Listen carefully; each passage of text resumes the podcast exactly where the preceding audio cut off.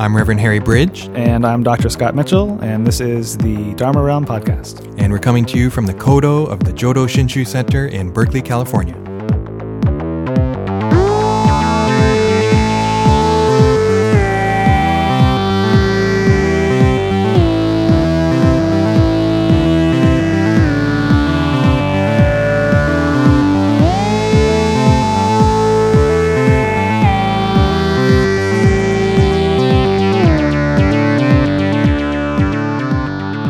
This is the Dharma Realm podcast for September 20th, 2013, and today we are talking about why do Shinshu. So, on our last episode, we talked about you know how you can do Shin practice, um, and in preparation for this episode, Harry and I were talking, and I said, well, I think we should address the question of motivations, like why would somebody want to engage in not just Shin practice, but Buddhist practice in general, and it got me thinking about. Um, uh, a conference I was at at the beginning of the summer for the International Association of Shin Buddhist Studies, um, during which uh, the dean of the Institute of Buddhist Studies, Richard Payne, gave a paper about. Um, uh, well, he's he's he's talked about this issue um, to me anyway. I, am sorry to say I don't know if he's published anything on it yet, but uh, the question of how Buddhism, particularly in America, seems to be really focused on um, making people happy. Um, and happiness seems to be like a big thing that people want. And he relates this to what he calls, uh, what he, he sees a, a, clear parallel between this kind of Buddhism um, and what might be called the self help industry. Um, at the conference up in Vancouver, he, he used the phrase the um, religio therapeutic model of uh, practice. Um, anyway, it was a really interesting paper. Um, I don't know if I could do justice to his entire argument, but part of it had to do with this idea of how um, from the religio therapeutic point of view, um, the reason you engage in religious practice is as a sort of self um, self improvement project, right? Like you engage in this practice. Um, you know, you might have some sort of spiritual or religious ideas in your mind, but essentially what you want to do is make yourself happy and make yourself a better person and improve the self. And so his his his his point of view here is, is, is basically that that is a very inward focused, self focused, self referential kind of uh, practice, which. Um, uh, for for those of you who know Dean Payne, know that um, he would consider this to be um, not exactly what the Buddha intended, to put it lightly. Mm-hmm. um, this idea that, that, Buddhism is engaged in a sort of self uh, promote uh, self help kind of thing, mm-hmm. and this is not a particularly new idea. I think other folks have talked about this before. Mm-hmm. Um, so, as a result of him making this this this, this sort of uh, observation that uh, Buddhism in America tends to be focused on making a better self. Um, this started a conversation after his paper about, um, uh, you know, a lot of people who are in the room, of course, are Shin Buddhists. Um, uh, certainly, I think most were, or, or, or, scholars of Shin Buddhism or scholars of Pure Land Buddhism. Um, and many people are worried that Shin Buddhism is not particularly popular in America. Mm. Um, Professor James Dobbins was also in the room, and he said that um, Shin Buddhists in America tend to have Zen envy, which, which, we Zenvy. also Zenvy. That's even better. we all we all really liked this phrase because I think it's true, right? Like we look out at American Buddhism and we say, oh, you know, Zen Buddhism is really popular, or mindfulness meditation has become very popular, or Tibetan Buddhism is really popular, but Shin Buddhism is kind of, you know, we're kind of, uh, you know, not not really visible. You know, people don't really know what we're up to or what we're doing. Um, and so I can totally see this like Zen envy, like where how do we how do we become popular? Uh, Dr. Payne's response, of course, is that if um, if your reason for engaging in Buddhist practice is to make yourself a better person, and that's the kind of popularity that you want, then Shin Buddhism is never going to get that. Um, and I'm grossly paraphrasing this conversation. Um, anybody who was there in the room, if I got anything wrong, please feel free to uh, to correct me. Um, but the the idea here is that um, what Shin Buddhism is is is uh, and what other forms of Buddhism are more focused on is our relationship to um, other people and to the cosmos and, and, whatever else. And this outward focus is the antithesis of the sort of self help model. Mm-hmm. Um, and so it's like we're trying to become popular in a conversation that doesn't actually make sense for what it is that we do, I think mm-hmm. was the sort of gist of it, which is an interesting perspective. Mm-hmm. It's an interesting perspective. Yeah, yeah, yeah. Um, I could also go down the road of uh, consumerism and capitalism and how the self-help industry buys into all of that and how Shin Buddhism could be an antithesis, uh, an antidote to all of that. Anyway, uh, thoughts? Interesting. yeah, my first reaction is um, It is wrong. no. well, that Buddhism does is a lot about the self or lack thereof, Which is what we talked Um, about last week. I mean, right. the last episode. I mean, and um, critical self-reflection. Yep, and also self improvement, right? That, um, uh, and I'm thinking, I'm not talking Jodo Shinshu here. I'm just talking kind of Buddhism in general, of wanting to become Buddha. Yeah. Right? Yeah, And that you should become self- Buddha. But is that self-improvement? Absolutely, it's getting rid of the negative parts. It's, it's. Um, I mean, the easiest way is um, do good, refrain from evil, right? That we sh- you shouldn't indulge in the three poisons. But is that self-improvement or self-deconstruction? Um, Uh, I, I, I'm not, this is a rhetorical question. I mean, that's, mm-hmm, that's, I mm-hmm. think that's the gist of the argument, right? Is that from a religiotherapeutic point of view, mm-hmm. self improvement reaffirms the existence of the self, whereas from a particular Buddhist point of view, not all Buddhism, but from a particular point of view, uh, the self is deconstructed. And Yeah, what but I don't think- Mm-hmm. emerges out of that might still be a self, quote unquote, but it's not. It's a complete and total radical self transformation, Mm-hmm, not necessarily a self improvement in a progressive sort of model. Arguably. Yeah, Not- I don't think we have to go that position, far. I'm just right. saying. right, right, right, right. I don't think we have to go that far. I mean, I think that. Um, uh, I mean, Dana is interesting. The um, selfless giving, Mm-hmm. right? But it's improving yourself so much that you're selfless. Yeah. Right? I mean, it's radical self improvement. Maybe I mean, I think maybe that would be one way to look at it. Okay, okay. It's saying um, that we recognize. I mean, that's one of the neat things about Buddhism is it's not all the good stuff. It's a lot of the bad stuff too. it points out a lot of the negative things that beings do, right? And the, the three poisons, the 108 bonno or kleshas, you know, all the stuff that we do that keeps us from true reality that keeps us ignorant or attached or angry right and that part of buddhism i think is traditionally is to not do that stuff to improve yourself so that you aren't doing negative activity that harms others and that uh, keeps you mired in samsara. Um, it's not self-improvement in the sense of psychotherapy um, and yet i think that there is a kind of you know I see in Buddhism a, a strong stream of that, of, of, yeah, we are trying to better ourselves, become superhuman, right? Um, become a monk, leave the home life, right? Dedicate yourself to spiritual practice, intensive spiritual practice. I mean, I think that that is a huge chunk of Buddhism in history. Um, so that's where, that's my initial reaction to Dr. Payne. Um, but then, yeah, it, it's it's more than just that, right? And part of that self improvement is uh, in relation to others, right? And uh, that the self improvement isn't a purely internal, purely uh, psychological thing, right? That it is Yeah. um, actually something that happens in community. It happens socially, right? And that um, a lot of Buddhist practice isn't. It, Buddhist practice is more than just meditation, right? Buddhist practice inv- includes dana, selfless giving, or trying to do selfless giving, right? It includes uh, making offerings. It includes The ethical um, component. Yeah, all these ethic. Yeah, the ethical.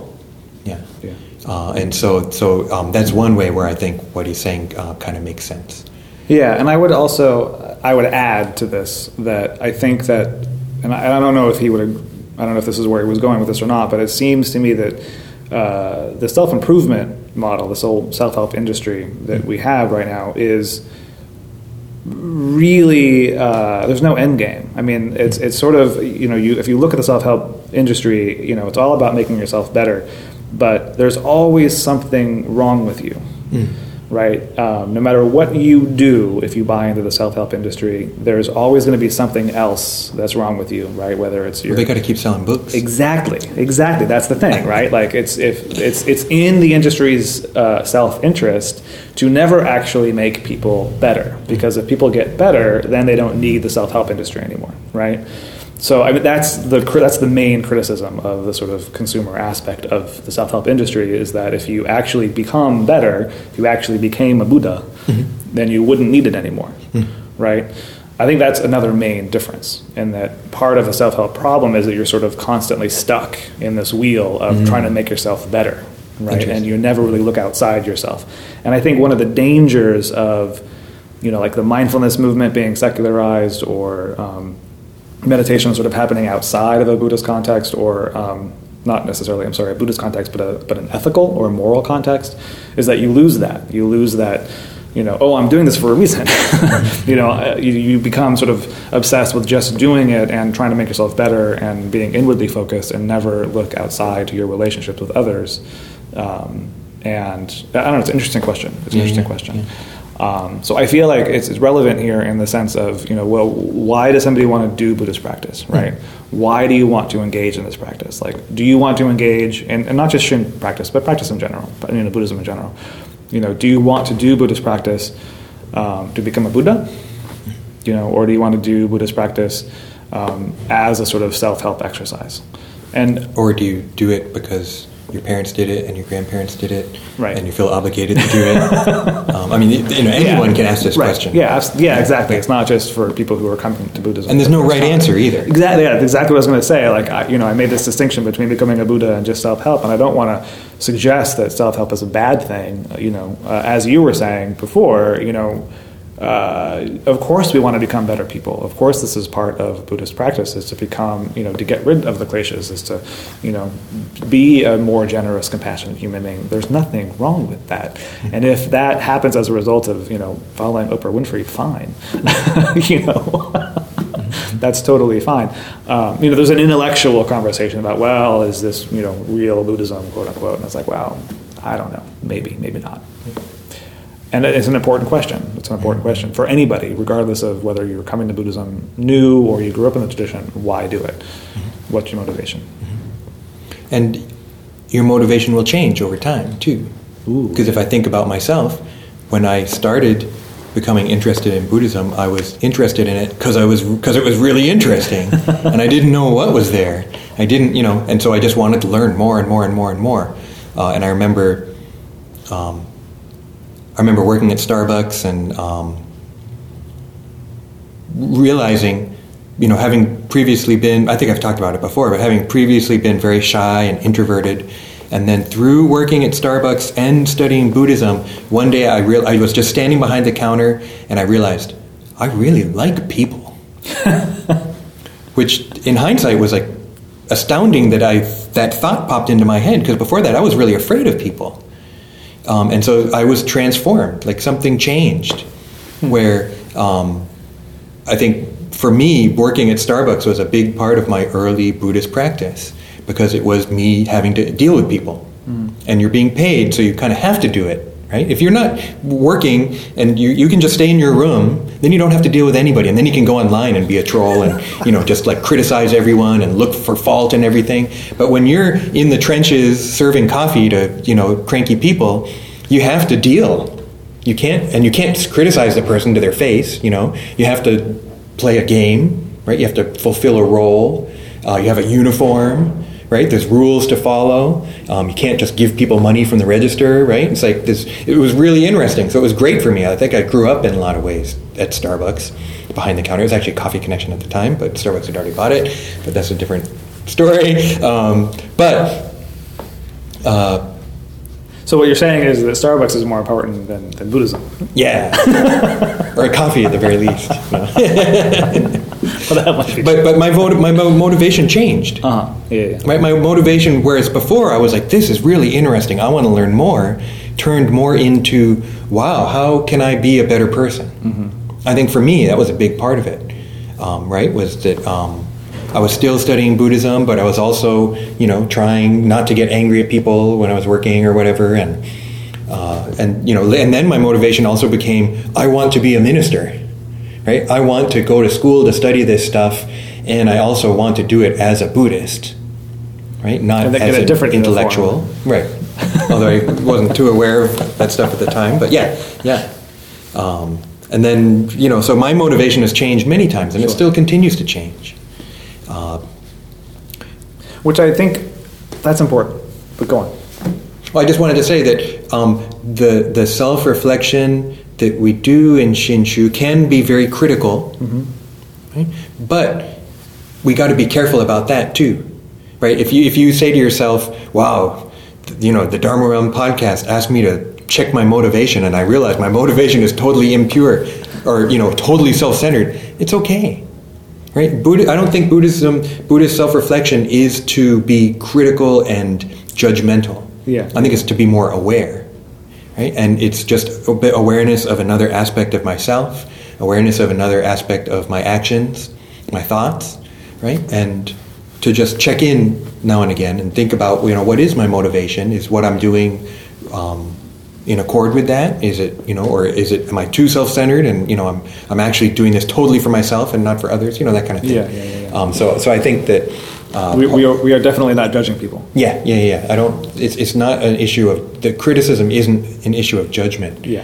Um, it's more critical of trying not to just tell myself what I want to hear, Mm-hmm. see what I want to see. The willingness to to be critical of myself, but that also happens in the context of Amida Buddha, who accepts me as I am. Uh, and so that I mean that's where what um, Dr. Payne was saying, you know, of this whole thing of Shinshu may not work as self-help. Um, a lot of Shinshu is kind of seeing that, yeah, I'm totally helpless to help myself. Uh huh. Yeah. Right? yeah, it's yeah. like changing oneself is really, really hard. Right. And I think that's where maybe some self-help stuff can be good because it helps us, uh, um, to a certain extent, see ourselves and change ourselves, try to change ourselves. Uh, but I think part of Shinshu is recognizing how difficult that is, if not nearly impossible. And yet, change does happen. We're transformed from up from without, right? That we're transformed through our relationships. Uh, we're transformed by Amida Buddha.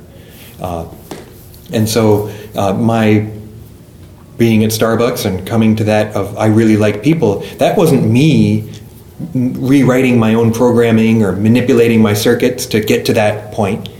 It was me being interested in Buddhism and engaging in the world and being transformed by it. Right? And it was not just nice people that made me realize I like people. It was all the people, the annoying ones, the, the weird ones, the the um, really um, uh, uh, scary ones, the nice ones, the great ones, the teachers, uh, the coworkers, the customers. All of that was part of that transformation of myself, of going from being very introverted and shy and frightened to much more able to engage to the point when I was like, wow, people are cool. I like engaging with people. I like being uh, in, in a profession where you engage, you talk to people and engage with them. Dang, dude, that's profound. Yeah. it all happened at Starbucks. Well, that's I mean that's really interesting though too to think about the other power aspect and transformation happening from without and I don't know. It seems uh, it seems uh, helpful to me. Um, the, the Zen envy, I think, is a, a real concern, right? I think that people um, people in the BCA really worry about that. They really worry about you know declining membership or getting the word out, or, or you mentioned last time Reverend Umezu getting Shinshu in all 50 states, and um, how do we do that, right? Like, how do we do that? And I think addressing this question of well, what's what's the purpose? Why are we doing this in the first place? Is not a bad place to start, and recognizing, oh, okay, there are so a couple of things. There are definitely you know people who are engaged in Buddhist practice for you know other reasons, for you know uh, other motivations, and that's you know not a judgmental thing. It's just a, a fact that people engage in Buddhist practice for different reasons, um, and recognize that that diversity of motivations is a good thing, and that we should focus on what it is that we do good, and not worry about it. Like not worry about what who's popular, right, or not worry about comparing us to other institutions and say, well, you know, this is what we do. This is what we're good at. Mm-hmm. And also recognizing, as you were saying, that our motivations change over time. You know, I mean, I've certainly talked to people who, you know, engaged in one Buddhist practice for years, and then at some point we're like, well, this isn't working for me anymore. Mm. I want to do something else, or I want to learn something else, or I want to go somewhere else and explore some different kind of practice because people do change over time. Mm-hmm. And you know, or in the BCA too, right? People always say, "Oh, well, you know, once Dharma school kids grow up and graduate high school, they go to college, and we never see them again. It's like, well, no, they'll come back. Mm-hmm. Unfortunately, they'll come back when they have kids, you mm-hmm. know, and that's part of what's the reality in a lot of Buddhist uh, BCA temples now. Um, and maybe that's something we can be, you know, self-critical of and self-aware of and, and work on and fixing and, and whatever.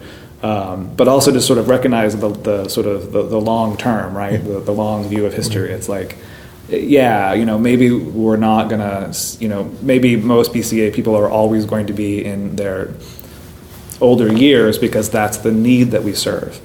It's not necessarily a bad thing, mm-hmm. you know, or to recognize that there's different conversations happening. Not all Buddhisms are the same, not all Buddhists are the same, not all people are going to come to us for the same reasons. I, am sort of rambling. I don't know where I'm going with it. Well, I mean, we can change too. I think we can be critical of ourselves too as an institution, and um, and we've there has been massive change where we have I think a lot more young people engaged after high school mm-hmm. and staying engaged through college and even staying engaged after they graduate from from college, right? And um, and to me, that's exactly when Jodo Shinshu should be touching people. Those are the formative years, mm-hmm. not elementary school. Well, elementary school formative in a way. Yeah, But I think early adulthood is it was so formative for me. Sure, sure. Encountering it in college and then, you know, this Starbucks story is like when I was 24, 25. Um, you know, it's like that's when you're really asking big questions about life, um, about yourself. And that's when we should be available to people, I think, to, to young people, not, you know, when we, when we when people get out of the loop, then to me, I think that's like the tragedy of BCA. Um, and that's why I'm happy with what's going on now, and that there's we have a lot more um, young adult kind of oriented things, mm-hmm. um, activities, and um, trying to engage people with people then, you know. Um, and so you know the people that come from from outside, as I did, um, is interesting because they're kind of searching for something, and they seem to have found what might be an answer, I think, in Shinshu. Sure. And I think that's happening more and more and more. Yeah. Um, internet has helped with that a lot, I think, by making it more uh, available. Um, but uh, I think that's where Shinshu comes alive. And we're going to see Shinshu grow and change and um, begin to address different issues the more and more people um, find that it's actually this living, powerful, nurturing tradition uh, that uh, is really available ideally to anyone. And sometimes the institution gets in the way of that. Right? That's the, the downside of institution, I think. Uh, but the, the plus side of institution is it keeps it out there, you know, so that new people can encounter it, and then the people that encounter it change it. So um, I think BCA's motivations will uh, continue to change uh, as time goes on.